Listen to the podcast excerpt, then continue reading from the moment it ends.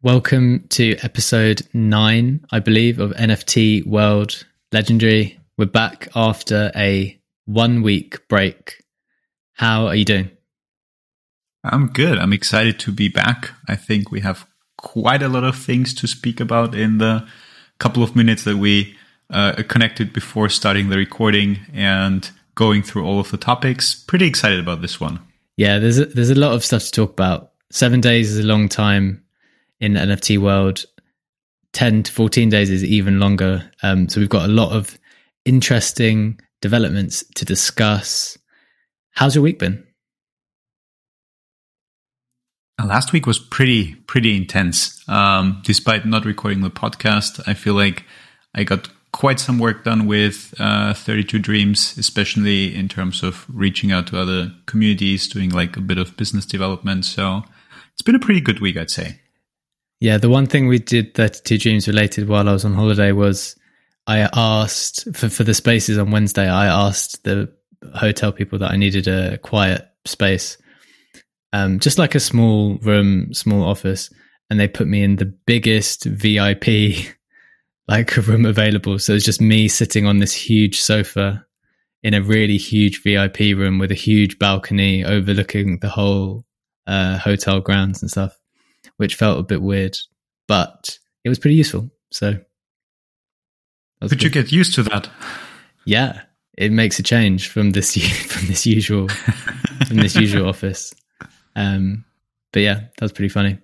But yeah, it felt in, gen- in general in the wor- in the NFT world, it does feel quite quiet at the moment, doesn't it? We're obviously in a period of time where people are probably kind of hurting from the fallout in the markets and in general, and I don't think I was checking with this uh, with you earlier. It wasn't only because I was on holiday that it felt quiet. Like it is just a bit quieter, right? Yeah, it, it certainly feels that way. Um, also feels like engagement is um, down on, on a broader range with, with many people who mentioned that they don't have the reach that they used to have anymore. Um, and certainly a lot less uh, going on and yet the, on a on a superficial level at least i'd say. Yeah definitely. But then at the same time there is there is always stuff happening of quite large significance. And there's always a bull market somewhere. And so one of the things we have noticed in particularly in the last week but i mean i've been aware of this play for a long time. And we're going to we're going to start here. The ens domain names and in particular the numbers his is going pretty wild at the moment. Really, really crazy. So, do you want to first just explain just a bit about what the ENS domain is practically? Basically, the ENS domain is a human readable version of your wallet address. So, let's say a wallet nickname that you can set, like in my case, legendary vault.eth for one of my um, vault accounts that you can use to transact with instead of having to remember my wallet address like the 0x39AC, blah, blah, blah, blah, blah.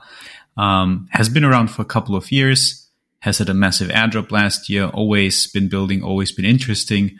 But I feel like, especially since the start of this year, um, the basically people who did very well in flipping domains and people who are aware of the domain flipping in a typical Web 1, Web 2 space, um, also uh, looking at um, the ENS domains, and obviously smarter people did that in the last years, and we've seen a great deal of uh, brand names, of um, general names, of very um, short names, of numbers, especially being flipped and and raising to absurd values almost, like the 999 club, which includes well, all numbers, all three digit, three digit numbers from 000 to 999, has a floor of 30 ETH right now.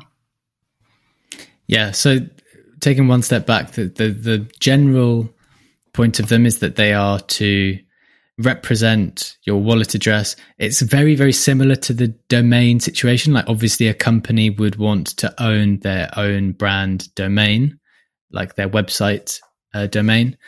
But I guess it's got that additional facility to facilitate payment, right? So this is you'd be able to direct payments to your company address, which so it's super helpful to own it. And lots of people have bought these in advance of that. And I saw, so you mentioned the 999 Club, but there are also companies, I think PwC last week bought their own domain, uh, sorry, not their domain, their ENS for 60 plus ETH, Did which they? is the big four pretty- are buying in.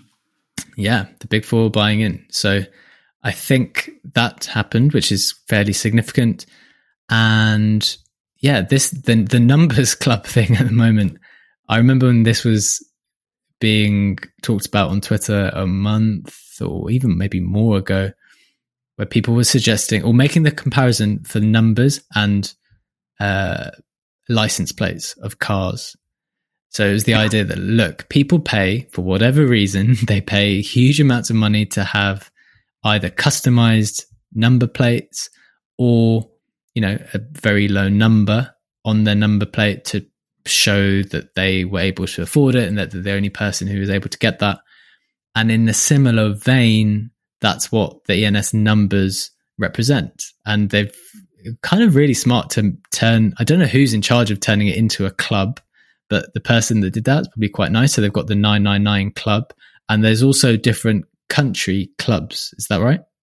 Yeah, yeah. We have the uh, 999 Club. We have the 999 Club with Chinese characters, with Korean characters, and with Arabic characters.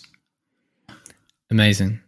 And all of these are fairly profitable. So you can buy, for people who don't know, you can register an ENS super, super cheaply as long as no one else has Especially already. right now with low Yeah. gas prices. Exactly. So what? It would cost $10 maybe? $20? say five to six bucks even. I mean, Gwei was in one digit yesterday, so it has to be significantly below 10 bucks, I'd say. Yeah, like a, about 10 bucks to register ENS names at the moment with the scope, well, depending on what type of name you want, uh, with a huge scope, if you're able to find something useful. Naturally, most of the really, really good names have been taken, but Mhm. it's still pretty amazing that it's going on this run at the moment. How sustainable do you think this run of on ENS numbers is going? Do you think like do you think it will go the way of the driving license type of thing where this will be valuable it will hold value and someone else will buy it from you in the future or is this like an influencer pump I think to some extent it has to be a massive influencer pump, especially if we look at the floor price differences between the different um, clubs, namely the Chinese, the Korean, and, and the Arabic floors on the one hand. On the other hand, I think a lot also depends on how sustainable, you know, this narrative of ENS domains being our digital identities in the Web3 space or on the Ethereum blockchain will you know will sustain. Um, and i think as long as there is general consensus on that that ens domains are the number one digital identity for us in web3 they can um, be in a position where they will be able to hold that value but the volumes that we see right now with that being said are still absurd like in the last 24 hours, if I look at the top categories, we have 800 ETH volume for the 999 club, another 540 ETH for the 10K club, another 460 ETH for the 999 Chinese club, and another 320 ETH for the Arabic 999 club. So, like what, 2K ETH just on those quote unquote four clubs in the last 24 hours seems a lot. yes yeah it does decide it does suggest that there's a bit of a run on them right now and I don't know. Like I, I, I can see the, I can see the fact that it's obviously gained traction. There's a run on them. It is uh, a narrative being pushed pretty strongly by various people online. But I, I, I do see some truth in the narrative. Like I, I do see there are there are many many cases of the the license plates being sold for outrageous sums because people just want to be the only person in London or Dubai or wherever with the number five number plate, for example. And it's just tapping into that that um, that desire to to show, yeah, to to demonstrate your significance in that respect. Yeah, yeah. So, it's it, it's not like that people are going to use a five digit ENS to be like, "Hey, I'm five two three four zero." Oh. Um, you say that, but I've I've I have seen people are starting to use that, their numbers. Yeah, I, I, see that. I see that a lot on Twitter as well. But I think it's more about the flex of having that than rather using, um, I don't know, legendary as your ENS or whatever your your name is. So, and I think there is there is value to that flex. Like I have a beautiful phone number, for example, which I'm not going to share on the podcast, but it's super easy to remember. um, you know it, and I like it. And I've actually I got calls in the last couple of years, people asking if I'm selling that phone number, and I'm not selling that. Wow! And I got it almost like I don't know eight nine years ago, and I'm going to keep that. So mm. I, I I do get the you know the attraction of the numbers. Yeah, that's really interesting. I'd never heard that in the context of phone numbers, but yeah, there's definitely something valuable there in this. Obviously, assuming that Ethereum, the Ethereum blockchain, it continues its sort of trajectory as being the, you know, either the primary uh, place of transactions moving into the future. But it is pretty funny to see just random numbers trading at crazy prices. Um, but yeah, really interesting. I also wanted to talk a little bit about one of our favorite companies who did a mint last week and talk a little bit about why the the the very strong discrepancies between people's perceptions of it. So Punks Comic did a mint last week where they uh, it was a 0.2 mint price to mint you had the option of mint. Well, it's not the option. You had the chance of minting a comic three, which is the release that this release was for. It was for a comic three. But if the, within that uh, within that mint, you had the chance to win a whole set of other Genesis items. So these were items that already exist in the Punks comic ecosystem. They trade at a significantly higher floor price than the uh, price of the comic three. So it's kind of like a lotto system, right? Like you you a pack uh, opening system where you pay a price, you might get the thing that you think you're paying for, or alternatively, there's a bunch of other options where you might land something far more valuable. I thought that everyone understood that dynamic. I don't necessarily think that was the case. What was your take on the the the experience and the reaction to the sale. Yes, I'm going to talk a bit to the experience first. Yeah, I think, think that's worth it. Yeah, I think it was flawless, and and the way they executed on the drop um, was very very smart. So basically, what they did is they split it up into two transactions, and the first transaction was basically just there for you to get into the queue and to submit the amount of ETH that you wanted to dedicate to the mint. So basically, mint three comics for 0.6 ETH in that case, um, and get into the kind of on chain pack opening queue.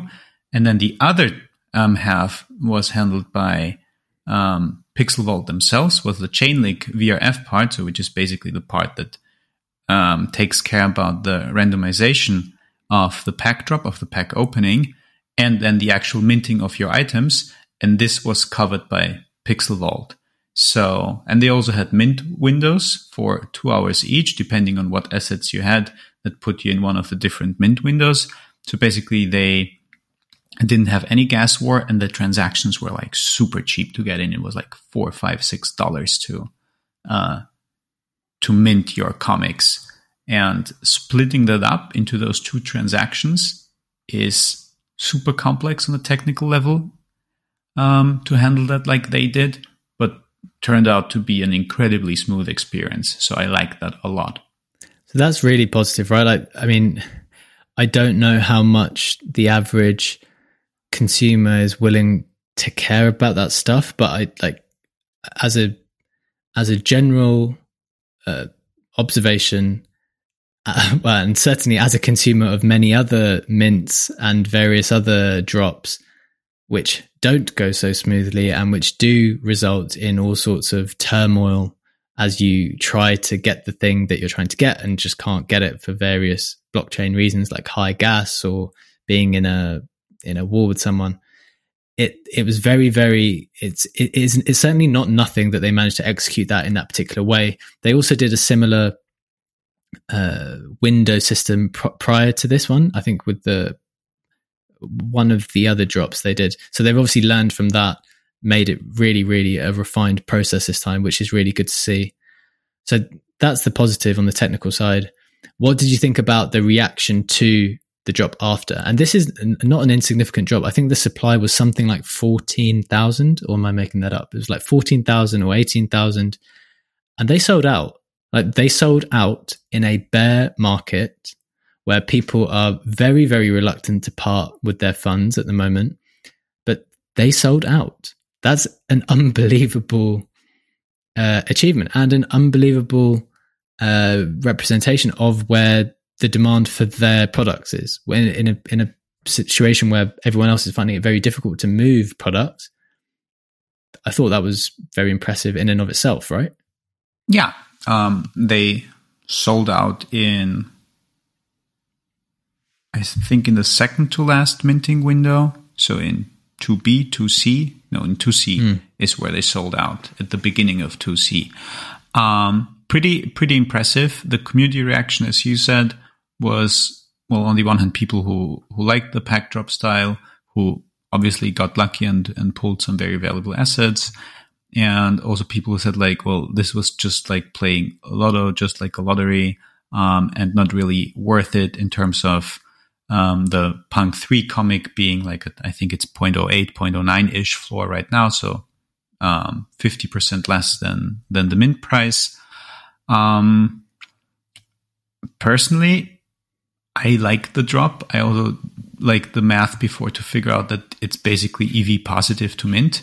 So statistically speaking, you have a EV positive mint. Of course, the floor prices of the Genesis assets that people got, like the comic one, like more meta heroes, um, founder style tokens, they also did drop a bit because the supply increased massively. But I yeah. still think um, that from an EV perspective, it is a, a net positive, especially because the comics themselves, if you just got the standard ones, aren't worthless. They are still worth something, even if you wanted to sell them to market right now. Um, I do understand. Are, are you, sorry, go ahead. Are you only saying this because your mint went very well? I, I, was lucky on my first five. I did pull two Founders style tokens, but honestly speaking, I also there did, you go. I, I did the math um, on like my first five mints. What the chance is that I'm ending up with um, just five standard comics, which was like 33% mm. and 67% for me to pull um, a non-standard item because like the mm. basic probability was like 18% to pull a non-comic item, so or a non-standard comic item. Mm-hmm. Um, so I I like the mint very much, and of course I was lucky, but I I like the concept of the mint um, very much. I understand the criticism coming from a point that Pixel Vault has a lot of assets. I think mm. with the planets, meta heroes, everything together, it's has to be more than a hundred fifty thousand assets. Almost, it's, it's more. It's more, more than two hundred k even. I think so. I, I can't remember the number, but I saw it somewhere. I think it might be more than 200, but I would so need to I, double check. Yeah, I, I am obviously taking the numbers with a grain of salt, but certainly in the six figure range then.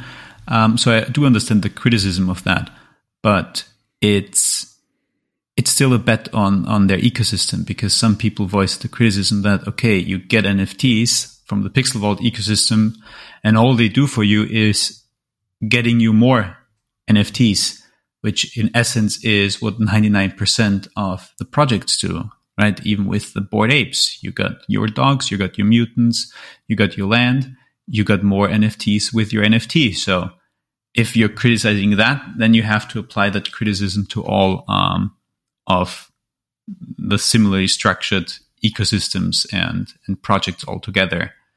Um, and I think then that the criticism more is based on will Pixel Vault be able to execute on the vision of you know tying this all together, building the game, and creating their own um, well their own metaverse really that will have the need for all of those assets because I, I like the thought of having a lot of assets just from a point of view.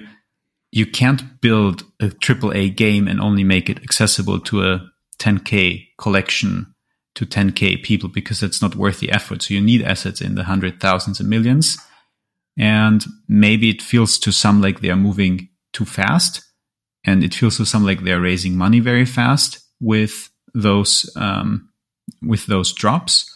But for me personally, it's still a bet on their entire ecosystem and a bet that they will be able to execute on the roadmap. And I think this is um, what it's ultimately about. Do you believe that or don't you? Yeah, I think there's a reasonable point there about this kind of the a general hesitancy with Pixel Vault now, which is there's just so much going on and people feel slightly confused as to what is the priority, perhaps, and how the things tie into each other. I know they've done some work in trying to provide some clarity on those things, but just going back to the to the mint, I think I would make two points. The first is that it was completely transparent as to what you would get for your price and what uh, Genesis items were available, what Punks Comic 3 items were available, what special edition Punks Comic 3 items were available. So it was perfectly reasonable for everyone to make their decision that if they don't want to pay the price to have a little gamble on getting something better, then you don't need to mint. I don't buy any argument which suggests that it's Pixel Vault's fault for charging a price which everyone decided to pay. Well, not everyone, because I'm sure some people didn't pay. Everyone decided to pay, which means that it was priced appropriately.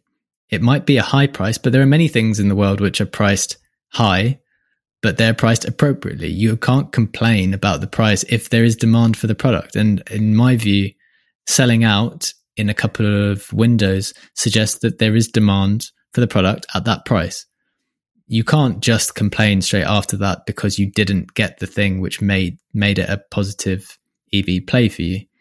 So I think that's the first thing. I think they yeah, like the price is a bit high, but people are allowed to price things high if there's demand and there was demand. So I, I think that is appropriate. And to be clear, I was one of the people who didn't mint because I didn't mint because I do actually want a Punks Comic 3, but I didn't want to play the game. That's my choice. I didn't want to play the the game. I didn't want to play to pay point two to only get a point uh, to get a, a normal uh, comic. So I thought, well, I'll buy the comic later. Great, everyone wins. Like you still get the people who want to play the game, and I get to buy mine later at a lower price, which I think is more reasonable. Um, and then the second thing on the numbers, like the quantity of NFTs, as you said, there is a def- there's definitely there's de- they they need to build out the ecosystem and when you think about what they are trying to do which is build something which is you know akin to marvel or any one of these types of universes you don't do that by limiting supply. You don't you don't do that by saying we don't want this in the hands of people. Like you want there to be uh, items which are available at a price point which people can afford right? You can't have it to be the case that the normal person who you're trying to onboard onto Web3 can't buy any of your assets or get involved in any way because they're too expensive. That's not how you achieve mass adoption or scale in, in any respect. So I'm kind of you with on the, I'm with you on the numbers thing. And then having said that, I do, I do think though that there's uh, just a lot of variety of assets and different things. So maybe that maybe if anything, my takeaway would be they need to do a better job communicating what you know the vision for all of these assets and how they all tie in together. Because if it's one leap of faith to think, okay, they they should exist and that's they're appropriate to exist in order to build out this thing. But maybe people just need a little bit of assurance that, okay, this is why we need these numbers and some information on that. Couple of things to, to add to that. You made the perfect point of it being a gamble, pack style gamble mint. And what for me set it apart from other mints is you got the you know you got the odds before the mint. On other mints you're gambling that you're pulling insert random rare cartoon animal, but you don't know the odds. You don't know how many golden sea lions they're going to be in your mint or what other traits might be desirable. Here, you knew the exact odds for getting one of the rare items, and you could have a look at the floor prices and be like, okay, these are the odds, and if I get this, I'm probably could sell it for that. And also factoring in that you know the floor price would go down because the um, supply of the, the Genesis Pixel Vault items would increase, which again leads to your um, next point of creating multiple entry points. So of course you already had cheaper entry points into the Pixel Vault ecosystem, like Mint Pass 2, which is like I think at 0.1 ETH right now, uh, or, or somewhere in that range. But also by having this um, massive supply of Genesis um, Pixel Vault items that now flooded the market, and you know helped lowering the floor price, again opened up Genesis Pixel Vault items to more potential collectors who pro- wouldn't want to afford that before that. So, um, yeah, ultimately, it's a it's a very delicate balance. There are there I do feel for the people who are significantly underwater who bought at the top of this market. That wasn't. It would be a horrible well, it's just it's not a nice feeling to have bought the top and then see all of this stuff happen. So I do completely sympathize with that. Yeah. Um it's just yeah, I think I think they need to do a job on communicating how these things fit into each other so people can decide okay, well it is good to hold a comic 3 for whatever reason. Like is it just a comic? Is it going to play a part in the game or because I think they started to talk about even Punk's token playing some sort of role in the game. So I think people are very much on the lookout for how this stuff is all going to play out and work together moving forward, which I think is fair, to be honest. Um, so that was pretty cool. So Punk's Summit was a big, big drop in the last week. We also got some cool news on Moonbirds, which I am particularly excited about. And you are also excited about because ravens are your favorite animal. Is that right? Literally your favorite animal, or did you say your favorite bird? No, my favorite animal. How did the raven become your favorite animal? Full stop. I, Is there a cool story here? Is there an embarrassing story? There's. I don't think that there's a cool, neither a cool nor an embarrassing story here. But um, we have a lot of ravens in Vienna. I see them every day when I look out of my windows. Um, mm. I like watching them. I like, you know, all the mysticism and rich mythology that mm. humankind created around ravens. And I also like, you know, reading different um, studies on the, the behavior of ravens that have been created over the last um, decades and just to, to see how, how smart they are and how good of the memory um, they have. I think that was. Are they one of the really smart birds? Yeah, yeah, yeah. That was like um, one study on a campus, I think it was, where they basically had people with um, different colors of uh, uh, clothes and masks. And one group was treating the ravens nicely, and the other ones, you know, wasn't treating the ravens nicely, like was chasing them, um, making loud noises, etc. And then they took a break from that experiment and revisited it after I don't remember the period of time. It doesn't matter, but like some time passed, and they had the same uh, experiment again, and the ravens did remember the color of the quote unquote good people and of the evil people, and completely changed their behavior, and we're still like kind of pissed at the quote unquote evil people. So it is. I don't know. I, it, it's nice. I, I just love ravens for for many many reasons, and them being smart birds is one of them. That's pretty cool. Um, so does that mean you will be definitely getting involved in the Moonbirds ecosystem because the announcement, well, I don't know if there's, I don't think there's been an official announcement yet, but someone discovered that ravens have been registered, I think, as a trademark or yeah. something. There, some, there's been a regist- registration of ravens by proof. And so I think the assumption is that this will be the next uh, entry into the ecosystem, in, into the Moonbirds ecosystem, probably as a companion to, probably as the official companion to the Moonbird, because it was stated that oddities are not the official uh, kind of companion drop to the Moonbirds. So I'm assuming that the Ravens might be, but do not take that as gospel just yet.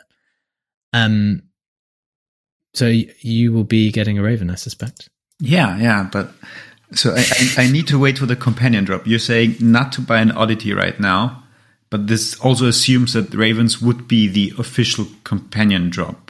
If Ravens well, weren't the official companion drop, could they be hidden in the oddities, or do you have any kind I, of speculation on that? I don't think so. I don't think. I think, as far as I know, oddities are done by Gremplin. They are a separate idea and will be a separate line. Gotcha of the Moonbirds ecosystem. I am assuming that the Ravens will be like the companion drop to the Moonbirds, but there's but I wouldn't necessarily even say don't.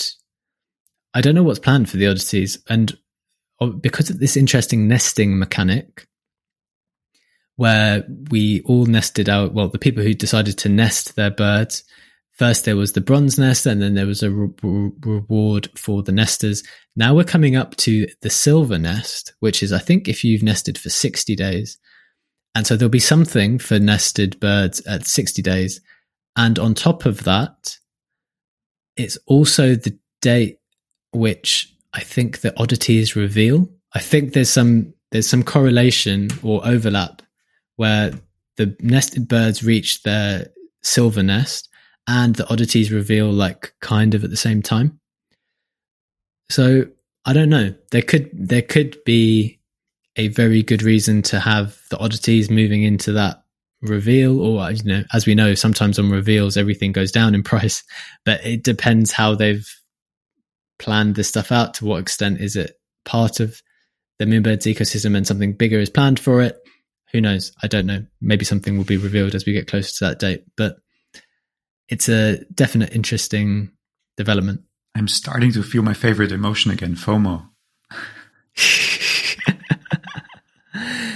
yeah, I think the the Moonbirds one, like, I'm quite happy to to be in this ecosystem. I'm enjoying the way they're going about things. I would like to know what the the kind of bigger plan is. Do you know about Project High Rise? not at all. So High Rise, I think, I might even be wrong on this. High rise is, is, I think, the Moonbird equivalent, and it's not exactly the same as it, but it's the equivalent of Otherside for the bored apes. If only that it's like it's the world that they're building. The metaverse is it's not going to be a game, as far as I know. It's not going to be like other side but if that's the, what helps you understand what the equivalent is, um, and then yeah, they, I think they've suggested it's going to be very different to anything that we've seen before. Like it's not going to be a game, it's not going to be something, but it's going to be the metaverse kind of world where people can can do stuff. So I think that's the building going on in the background. So I'm kind of interested to see where that goes. I might need to get a moonbird then. But if I get a moonbird now, my nesting basically starts at zero. So I start building to the bronze nest, or do I take the nested status of the moonbird that I bought? Good question. I think that you can. Uh, you would. I would need to check this, but I think you can buy and keep the nested status. I think. Mm-hmm. But let's check that. Yeah, I would definitely check before I buy. um, because technically, I don't think you can even list, or something happens that if the whole point is if you list your moonbird, you get kicked out of the nest. Oh, so interesting. There must be some kind of dynamic built, which means that you can sell and the nesting period goes with you or whatever you've, whatever you've, um, whatever nesting period you've accrued up till that date. Um, but yeah, it's something worth checking. Um, but yeah, so ravens are coming basically, but we don't know when. And that's what, that's the big moonbirds news. So that should be very, very interesting. And then finally, you wanted to talk a little bit about Dope Ape Club. And I, when you explained this to me off air, it sounded super interesting because it's a great example of people getting creative with the rights that they are given by holding particular NFTs. So, do you want to explain a little bit about what Dope Ape Club is and what it is seeking to achieve? And yeah, so basically, the Dope Ape Club story starts um, like many many stories in this market as a free mint, and at the first glance, it's just another ape derivative that um, caught my attention just for the fact it started as a free mint and it made more than 1k um, ETH trading volume in a day and is at a 0.14 floor. And I was intrigued to learn more about that story. And I found out that basically they partnered up with um, Sigroll, which is a tool that helps, as far as I understood, NFT users to manage the IP rights that are tied to the NFTs that they have in their collection. So what they did is they had seven to eight apes who um, used their IP rights that they had tied to their own apes to create those um, derivatives and create the Dope Ape Club collection. And I think it is an interesting play, not for the fact that it's just uh, an ape derivative, but that it shows the potential um, that you can use the NFTs in your collection as productive assets in a way. And it's not like, you know, you have a popular NFT and you're trying to build a brand around that um, and use a bored Ape, use a moonbird to, you know, get more reach, get more engagement, more credibility on Twitter. It's really licensing your IP rights and have a collection or have a derivative or have a project built around that.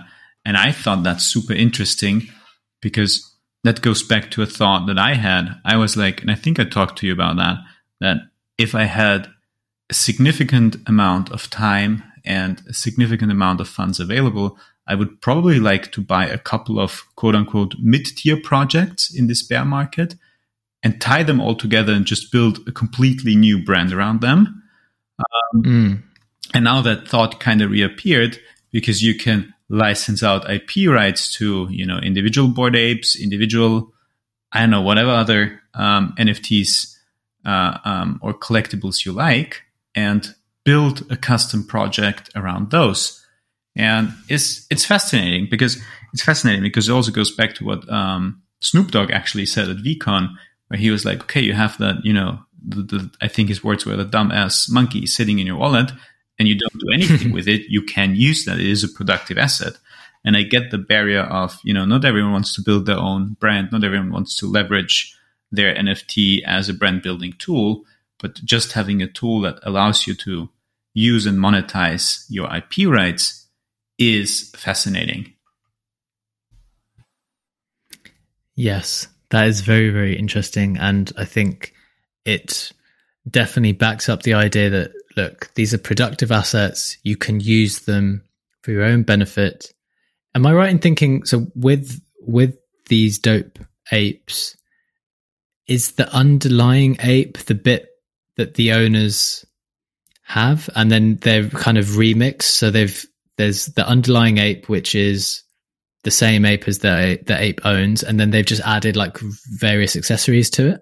Basically, they changed the um, the hair, they changed the skin color um, or the fur to be more precise. They changed the clothing, accessories, um, but it is based on the ape that they were holding. I think it's based on a total of seven to eight apes, and it's 3.3k um, dope apes that have been created as a derivative in this collection.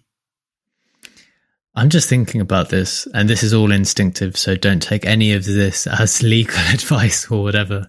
But if you were to say to me, like you just did, that it's, it's based on the same ape, but the question is, okay, in what way is it based on the same ape? And you said, I, because I'm thinking, okay, it is that ape, but with a few accessories changed. It's like, well, okay, then that is using the underlying ape as the basis for which to to go and accessorize it and monetize it in a different way. But if you start changing the color of the ape and maybe changing the color of the hair of the ape, is there a chance that some of the uh, underlying apes actually look like other people's apes? And because of a change that they've made, it actually um, is sort of infringing on someone else's identity or trait or digital ape? That's a that's a very good question and very good point that you make. And you know, this is just from what I have seen so far. So yeah, yeah, also yeah. take this with a grain of salt. But from what I've seen, all the traits and new hairstyles, like you know, a wig with white long hair that they created, etc., um, didn't or don't exist in the original Bored Ape collection. Also, like the new sunglasses and um, fur colors that they created, none of them exist in the original collection. So there can't be a way where by kind of remixing the ape, you're infringing on another original Bored ape holder's ape because they all have gotten new traits. And if you look at those, this is such an interesting, super case. interesting because if you look at them, basically the mouth, um, helps to tell you know what ape it originally was. Um, some of the original um, accessories have been only altered. So if you look at the collection, you will be able to see, ah, okay, this has to be the original ape for that derivative, but mm. it can't really infringe on another ape from what I've seen. This is a really interesting one because I don't think when Yuga Labs granted people commercial licenses that they would envisage that to include essentially the same ape as an NFT because to a large extent these are trading on the basis that it is an ape an ape which is similar to the underlying ape which is the Yuga Labs bored ape um, and it's, I don't know, it's kind of like a smart way to do a derivative. But I, I don't know, my, my legal brain is turning a little bit at the moment and thinking, well, what, in what, like how sim, like how different to the underlying ape does it need to be for this to be a legitimate remix or using the commercial license?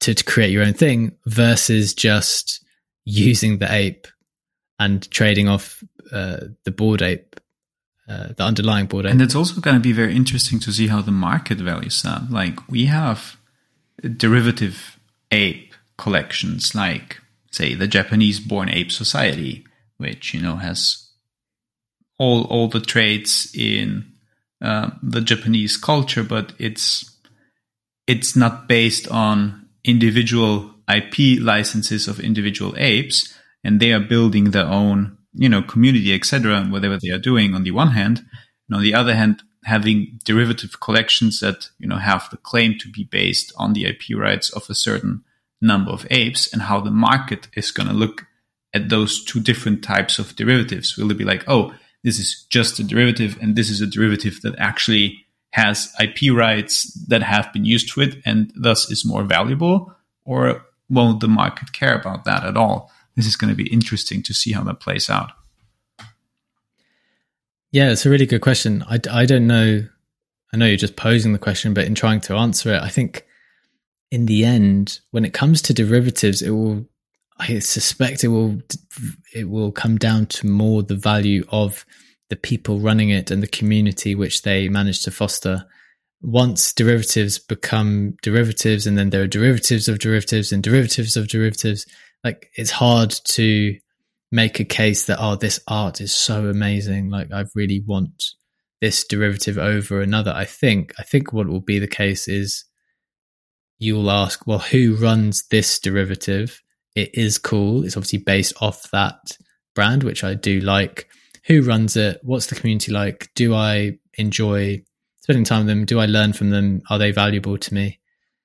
And maybe things will focus in on that a little bit more. I don't know what you think.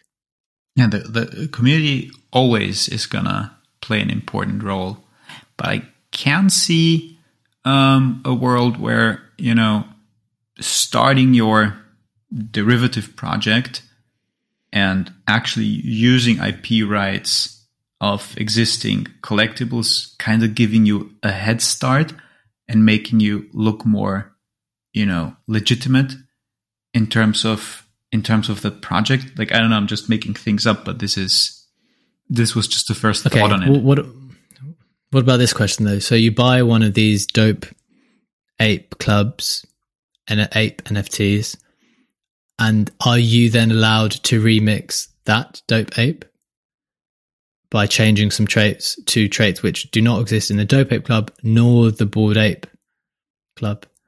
Because essentially, this it could go around in, in to infinity, right? But basically, this is what derivatives that don't have that um, IP rights are doing either way already, like the apes with the yellow background or the Japanese born ones. Yeah, but the the question here is so the bored ape holders have the commercial rights to the bored ape.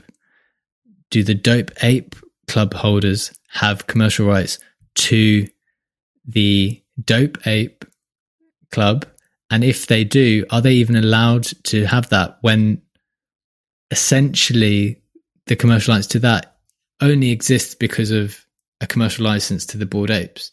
Yeah. So is it is it okay for because when you're once removed from the the source is it okay for the derivative of the dope ape clubs to have a commercial license for something when they don't have a bored ape when the thing that they're holding is essentially a bored ape licensed yeah so basically product. the question is if i can create a derivative project and give people commercial rights to that derivative, also they don't have the original underlying asset that already has been licensed out for that project. I don't know. I mean, it, it is a, it, it's a super relevant question.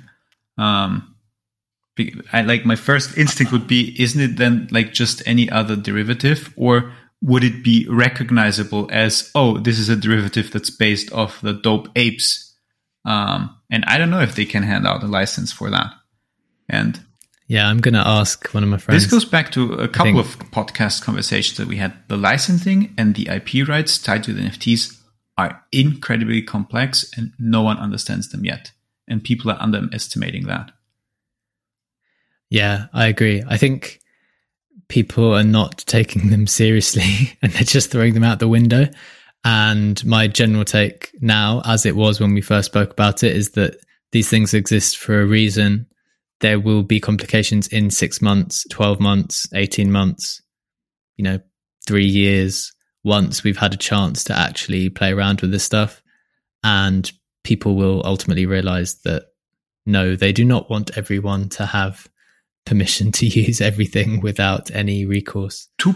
But that will be a conversation for 12 months. Two quick points to add uh, to that. What I would like to know, and I don't know about the Dope Ape Club, is whether they have, or the original ape holders, if this is an exclusive or a non exclusive license. Because if people are mm. using exclusive commercial licenses, then, you know, kind of the number of derivatives that can be created is somewhat limited. But if I can license out and have 50 projects, derivatives created based on my ape, then then there's really no actual value in using that license in that way if it's non-exclusive and non-limited at all. Yeah. It's um it's not clear. And I, I know from having conversations with people i've helped one project in particular with some of the legal conversations around ip i sat in on their legal calls and from what I can tell from the legal analysis from the lawyers in London on already existing licensing agreements is that they're really, really weak. Yeah. Like they're they're pretty poorly drafted. They're not very protective of the brand. But I mean, that's the point, right? Brands think that that's what they want now because it the meta is to let community do stuff with the brands. But um, yeah, that'll be a problem. Did you have a second point as well? Yes, you thank you. And I, I, remembered it in the meantime because I did forget. The second point, it was a quite funny uh, thing to see, and that ties back to the Pixel Vault drop that we talked about before. Someone was, you know, criticizing um, or questioning, I should say, the success of Punks um, comic and the Pixel Vault ecosystem by saying, if you look at, for example, Meta Heroes, there's not a high number of derivatives out there as compared to apes or punks. So it's interesting. Interesting to also get. I mean, I know there's moonlings, which yes, it, can we call it a derivative? Yeah, derivative. Yeah, yeah, I, I think so. Which yeah. is a super cool community, in my opinion. Um, but it's interesting to look at it and be like, oh, okay, punks are successful because I see 30 copies of punks running around, and this project isn't because there's only a limited amount of copies of that project running around. And this is like not really a success metric that we would apply in a non NFT world. Like no one would make the case, I don't know, Rolex is successful because there is more fake Rolexes than original ones. I mean, it's a fact, but it's not what makes the company successful in a way. Yeah, that is interesting. That is a really, really interesting point. Um, yeah, I definitely think that there is it's increasingly people are thinking that the number of derivatives you know it accrues value to the underlying asset right? That's that's people's general position. It kind of seems to be the case yeah. Cool man. That was a really interesting point. Let's leave it on that interesting point. That was a good chat. We talked about all sorts of stuff. Um let's leave it there. Good to speak mate Take care. Take care. Bye bye. Bye bye.